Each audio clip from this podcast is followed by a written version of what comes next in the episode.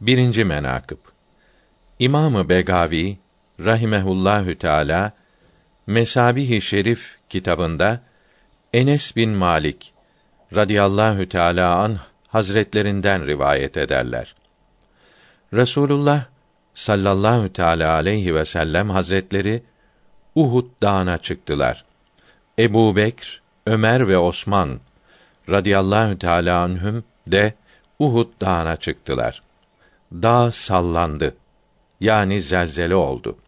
Resul Ekrem sallallahu teala aleyhi ve sellem hazretleri mübarek ayağı şerifleriyle dağa vurdu ve buyurdu ki: Sabit ol ya Uhud. Senin üzerinde bir peygamber, bir sıddık, iki şehit vardır.''